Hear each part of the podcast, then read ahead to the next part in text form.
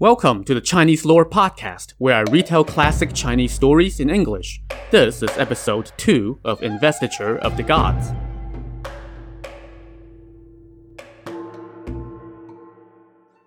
In the first episode of this series, I gave you a quick introduction and some background for the novel, so now let's get right into it. We begin in the seventh year of the reign of King Zhou of the Shang dynasty, which would put us, oh, around the year 1068 BC. But really, the dates are all kind of guesswork anyway, and they don't really matter for our purposes. So let's just say that a long, long time ago, in a semi mythical empire with its capital located in present day Henan province in central China, things were swell. The Shang dynasty had been chugging along for nearly 650 years at this point, spanning the reigns of 28 kings. Its present ruler, King Zhou, was in his prime. He was a stout specimen of a man, when he was still just a crown prince, he and his father and their court officials were strolling around a garden one day when suddenly a pavilion collapsed and one of the main crossbeams came crashing down toward them. But the future King Zhou easily caught the beam and propped it up while they put a new column in place. This mighty king was aided by a talented and loyal court filled with wise civilian officials and valiant generals. He also had a queen and two concubines who were all virtuous and chaste in their behavior and mild and gentle in their disposition. There was peace and prosperity throughout the realm. The civilians happily tended to their professions. The weather was fair, and all 800 some regional lords, large and small, were loyal to the Shang court. Well, all except for that little blip in the North Sea district where 72 marquises had risen up in rebellion in the second month of the seventh year of King Zhou's reign. King Zhou dispatched the Grand Tutor Wen Zhong to go put down this uprising. Wen Zhong was the highest official at court and so capable and loyal that, as King Zhou's father lay dying, he made Wen Zhong the guardian of his son. So, King Zhou sent Grand Tutor Wen to go handle this minor distraction and thought nothing more of it. In fact, this was such a non issue that we never actually read any more about this little rebellion in the novel. So anyway, one day, King Zhou held court in his capital city, Zhaoge. He asked his officials if anybody had any business that required his attention. From the row of officials on the right stepped forth the Prime Minister, Shang Rong, who said, Your humble Prime Minister, having been tasked with overseeing the rules of the court, dare not withhold an important matter. Tomorrow is the 15th day of the third month, it is the birthday of the goddess Nuwa. I invite your highness to go to her temple and offer incense. What has Nuwa done that I, the king, should personally go offer incense to her? King Zhou asked. Uh, dude, are you seriously asking? I mean, this is like Kingship 101 stuff. Oh, wait. This is a plot device to introduce people to Nuwa in case they have no idea who she is, isn't it? Okay, let's play along. She is an ancient goddess and possesses saintly virtues, the Prime Minister Shang Rong replied. When the enraged demon Gong Gong headbutted Buzhou Mountain, it made the heavens tilt to the northwest and the earth sink toward the southeast. But Nuwa mended the heavens with multicolored stones. For this service, the people built temples in her honor. Oh, and Shang Rong doesn't talk about this in the novel, but aside from patching up a hole in the sky, Nuwa was also credited with the far less impressive, barely worth mentioning act of, oh, creating humanity. It's said that she started by molding some humans out of yellow earth, and these individually handcrafted figures became the noble aristocrats. But then, after working on this for a bit, Nuwa maybe realized that she had bitten off more than she could chew with this little side project to create a whole sentient species, so she just dragged some strings across a puddle of mud and sling the mud around to make the rest of humanity. And these mass produced drops of mud became the peasants. So there you go, one percenters literally written into your creation myth. Nonetheless, Nuwa was literally the Chinese creation goddess, so yeah, it might be worth getting off your butt and going to offer a few sticks of incense to her every now and then, even if you are the king. Anyway, King Zhou agreed with his prime minister's suggestion, so the next day, the imperial entourage headed to the temple of Nuwa. As they left the capital through the south gate, they saw that every household was burning incense and hanging up brightly colored silks in celebration of the special occasion. protected by 3,000 armored cavalry, King Zhou and his court arrived at the impressive temple. The king exited his carriage, went to the main hall, and burned incense. He then looked around the majestic interior of the temple. Just as he was enjoying the sights, a wild gale suddenly swept through the hall and blew open the curtains that had veiled the statue of Nuwa. King Zhou gazed upon this mother goddess, this mender of heaven, this creator and savior of humanity, and only one thought came to his mind. Dude, she's hot! Uh, what? Even though I am king and possess all the four seas and a large harem, I have no woman who can rival such beauty, King Zhou thought to himself. As he contemplated that thought, he suddenly asked his attendants to bring him brush and ink. He wetted the brush on the inkstone and wrote a poem on one of the white walls of the temple. The poem said, The scene is gay with phoenixes and dragons, but they are only clay and golden paint with brows like winding hills in jade green and sleeves like graceful clouds. You are as pear blossoms soaked with raindrops, charming as peonies enveloped in mist. If you come alive with sweet voice and gentle moves, I would bring you back to my palace for my use. When his court officials read this poem, they were all like, uh, are you seriously ogling the creation goddess? Prime Minister Shang Rong bowed and told the king that this was really not cool. Nuwa was in the highest pantheon of gods. She can literally control whether your people prosper or die of famine and war. What are you doing desecrating her temple with a poem ogling her? Hurry up and wash it off before any civilians see it and start talking about your lack of virtue. To all this, King Zhou was like, Nah, she's cool. I mean, look, she's hot. She's really, really hot. I just wrote a poem about how hot she is, nothing else. Don't be such a wet blanket. And as for the civilians, well, I am king, the ruler of everyone, so why shouldn't I let all my subjects see my beautiful handwriting and masterful composition and recognize what hot creation goddess we have? And then King Zhou sent out word for the entourage to return to the capital. All the officials looked at each other in silence. Are you gonna talk some sense into him? I'm not, are you? Well, I guess we're in agreement. Let's just hope our creation goddess is cool and doesn't blow her lid over this.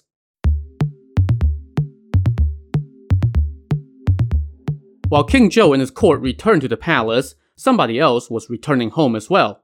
The goddess Nuwa had gone to call on the three emperors, basically the mythical first rulers of China, who were also supernatural deities.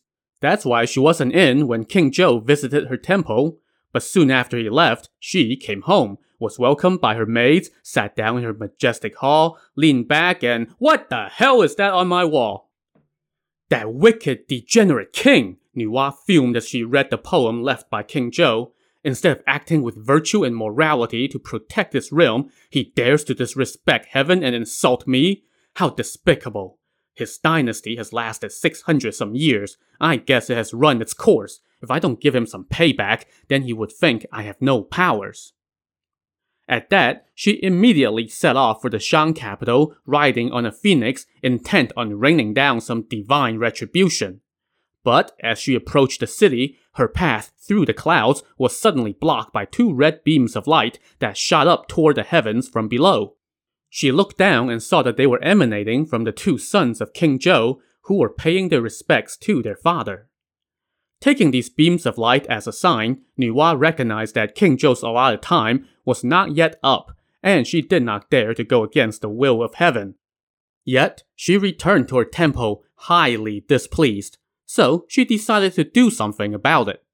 She told an acolyte to fetch her golden gourd. She opened the top of the gourd and pointed with one hand. Immediately, a brilliant white beam shot out from the gourd and rose some 50 feet into the air, as the light traveled, it carried a multicolored banner.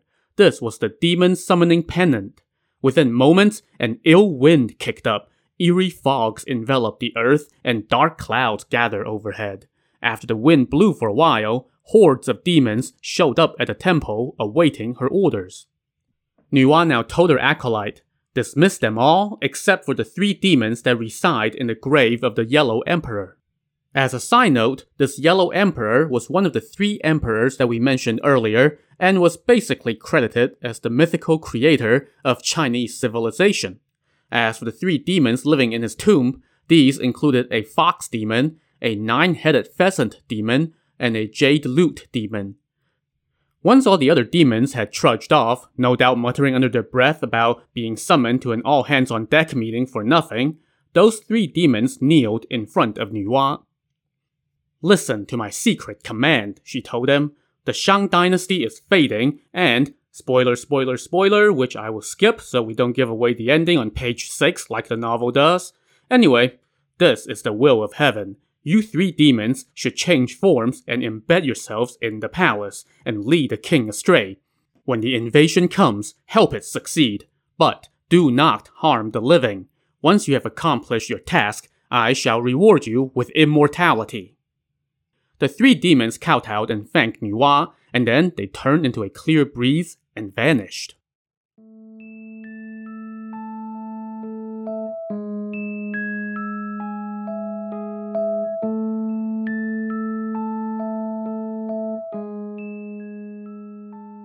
Meanwhile, in the Shang Palace, King Zhou was feeling a disturbance in the force. No, not because a vengeful creation goddess was coming to get him, but because he couldn't get her hotness out of his mind. Ever since that day at the temple, he couldn't stop thinking about her, to the point where he was losing sleep, skipping meals, and finding no delight in all the women in his harem, who now appeared like mere lumps of clay. With this weighing on his mind, he paid no attention to the affairs of state. One day, a thought suddenly occurred to him, and he quickly summoned the minister Fei Zhong. This Fei Zhong was one of the king's favorites, along with another minister called You Hun. Now, I mentioned earlier that King Zhou had a court filled with loyal and capable ministers. Well, Fei Zhong and You Hun were not among them. Both of these guys were sycophants, and they had been busy currying even more favor with King Zhou while the Grand Tutor Wen Zhong was away on campaign against the rebels. Fei Zhong and You Hun had gotten so close to the king that he listened to their every word. That day, Fei Zhong came as he was summoned, and King Zhou told him, When I was offering incense at the temple of Nuwa, I accidentally caught a glimpse of her unrivaled beauty. Now, none of my women pleases me. What should I do? Do you have any ideas to cheer me up? My lord, Fei Zhong said, you are literally king among men. You possess the four seas, and your virtue matches that of the ancient sage kings. All that exists beneath heaven belongs to you. Whatever you desire, you can attain. So what's so hard about this? Just send word to the four grand dukes and order every marquis under their command to select 100 beauties and send them to the palace for your enjoyment. You will have a non-stop stream of beauties to choose from. So a quick word here about these four Grand Dukes that Fei Zhong just mentioned. Think of the Shang political structure as kind of like that from Game of Thrones. You have powerful lords that reign in the north, south, east, and west, and these were the four Grand Dukes. Within the territories of these Grand Dukes, there are hundreds of marquises who reign over smaller territories and are loyal to their regional Grand Duke. And as we mentioned earlier, there were 800 marquises. So if each of them sends a hundred women to the palace, well, that's a lot of young women, young girls in some cases, being separated from their families and sent to an uncertain fate in the imperial harem. King Zhou, however, loved this idea. The next day at court, he commanded that a decree be sent forth for every marquis to send 100 beauties, no matter their class or status, as long as they are pleasant to look at have graceful demeanors, and know their courtesies. Before he even finished dictating his decree, the Prime Minister Shang Rong stepped forward and advised against it. This is what he said. When the Lord acts wisely, all his subjects will tend to their professions happily and follow him without needing to be commanded. Your Highness has no fewer than a thousand beauties in your harem already. If you suddenly demand even more, you might disappoint the people. I have heard it said that if you rejoice with the people, they will rejoice with you. If you share their concerns, they will share yours. Right now, the people are suffering from serious droughts and floods. How can your highness worry about women? In ancient times, the sage kings Yao and Shun rejoiced with the people and ruled the land with compassion and virtue. They did not resort to violence or bloodshed. During their reigns, lucky stars shone brightly in the heavens, and sweet dew rained down from above. Phoenixes perched in palace courtyards, while miracle herbs grew in the wild. The people lacked for nothing. Pedestrians yielded the way to each other, dogs did not bark, rain came down in abundance in the night, and two ears grew from every stalk of rice. That is what it looks like when one rules wisely. Right now, your highness is seeking short-sighted pleasures, filling your eyes with lust and your ears with lewd music. Your face is flushed from drinking, and you spend your days touring gardens and hunting in the mountains and forests. That is what it looks like to rule poorly and bring about the fall of the dynasty. As the prime minister, your old servant is tasked with overseeing the conduct of the court, and I have served three generations of kings. I feel obliged to point this out to your highness. I pray that your highness will pursue the path of virtue, compassion, and honor. Let the land be graced with your even temperament, and the people will naturally be enriched. The land will know peace, and all within the four seas shall be harmonious and prosperous, and you and your subjects will enjoy endless blessings. Right now, there is conflict in the North Sea district, so you should enhance your virtue, love your people, and avoid costly expenses. Even the sage kings Yao and Shun could do no better than that. So why must you select more beauties? Your old servant is foolish and does not know what is taboo to say, so please bear with me. After enduring this prolonged nagging, King Zhou thought for a while and then replied, Your words are wise. I will not pursue this course of action. And then, court adjourned, all the officials left, and King Zhou returned to his palace.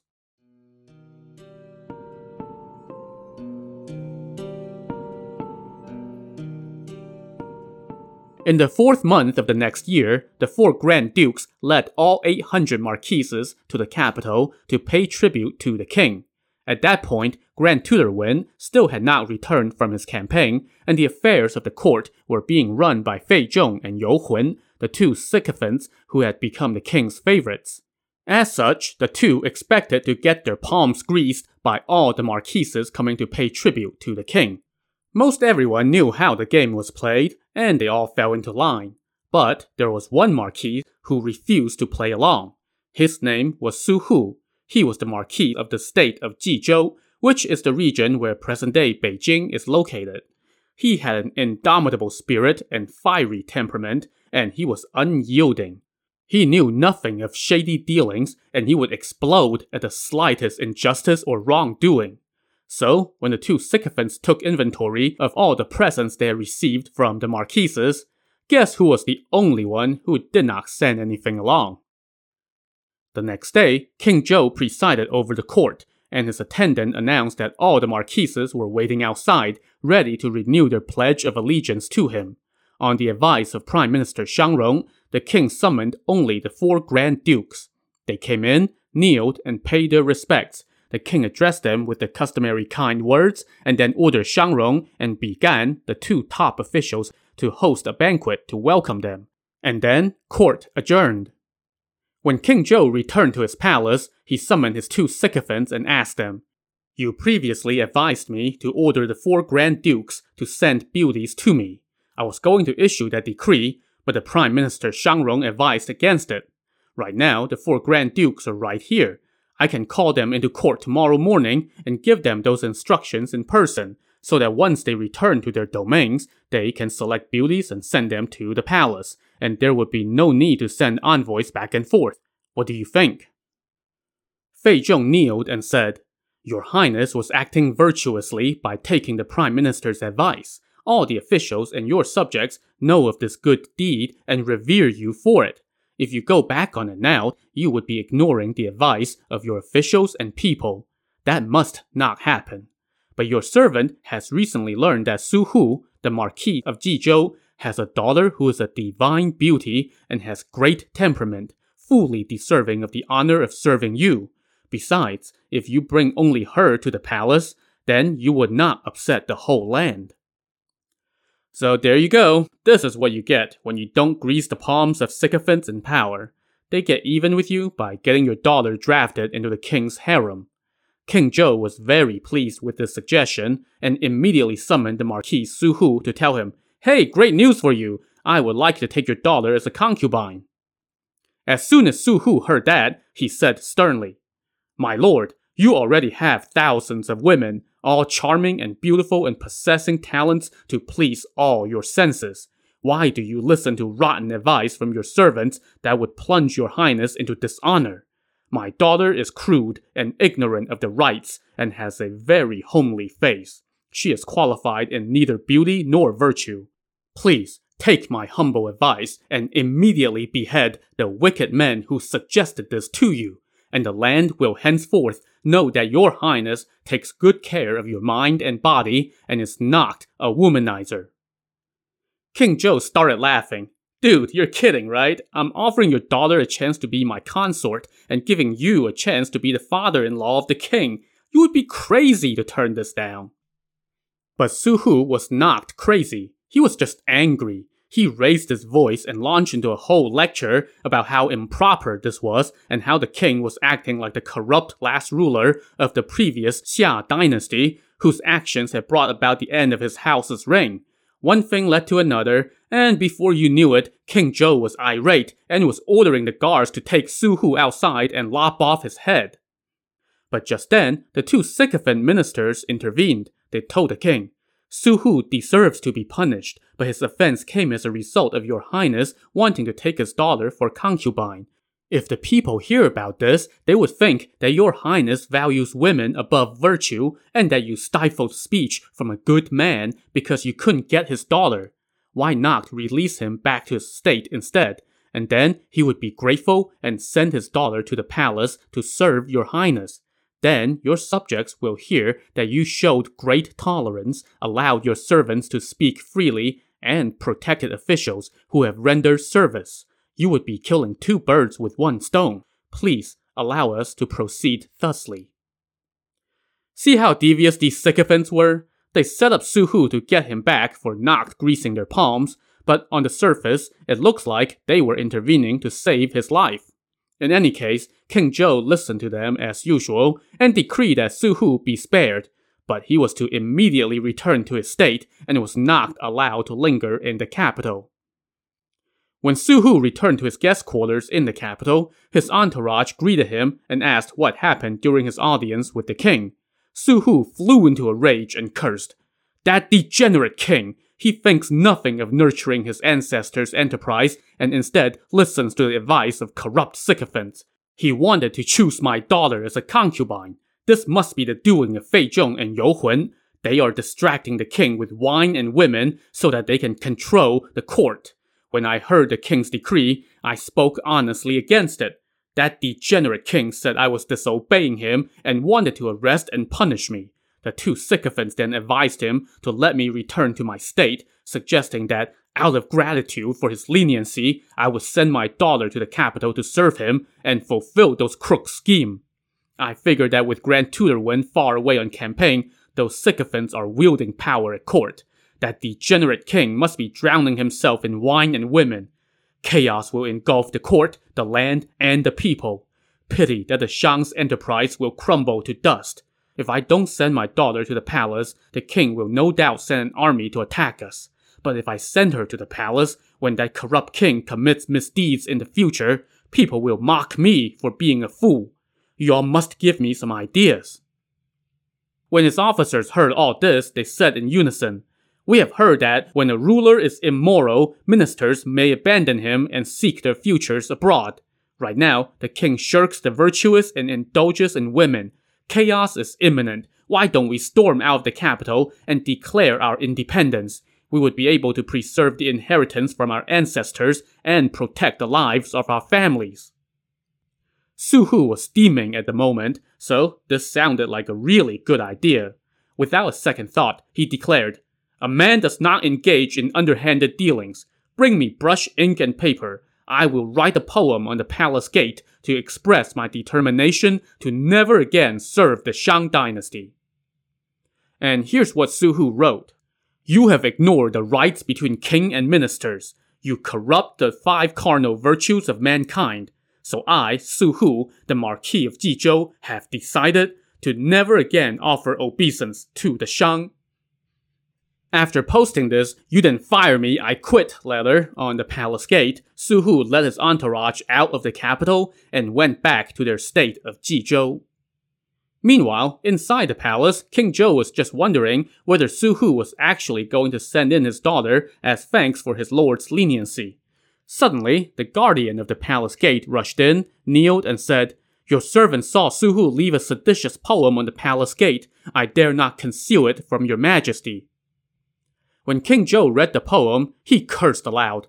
How dare that crook be so rude! I exercised heavenly virtue in sparing that rat and ordering him back to his state, but he left this poem on the palace gate, mocking the court. Such a crime must not go unpunished. Mobilize six armies. I will personally lead them on campaign and wipe his state off the map. Well, now we've done it. Su Hu's explosive poem had just triggered royal retributions. To see how this conflict will get settled, tune in to the next episode of the Chinese Lore Podcast. And remember to visit ChineseLore.com for transcripts, supplemental materials, and links to connect with me on social media and to review and support the show. That's ChineseLore.com. Thanks for listening.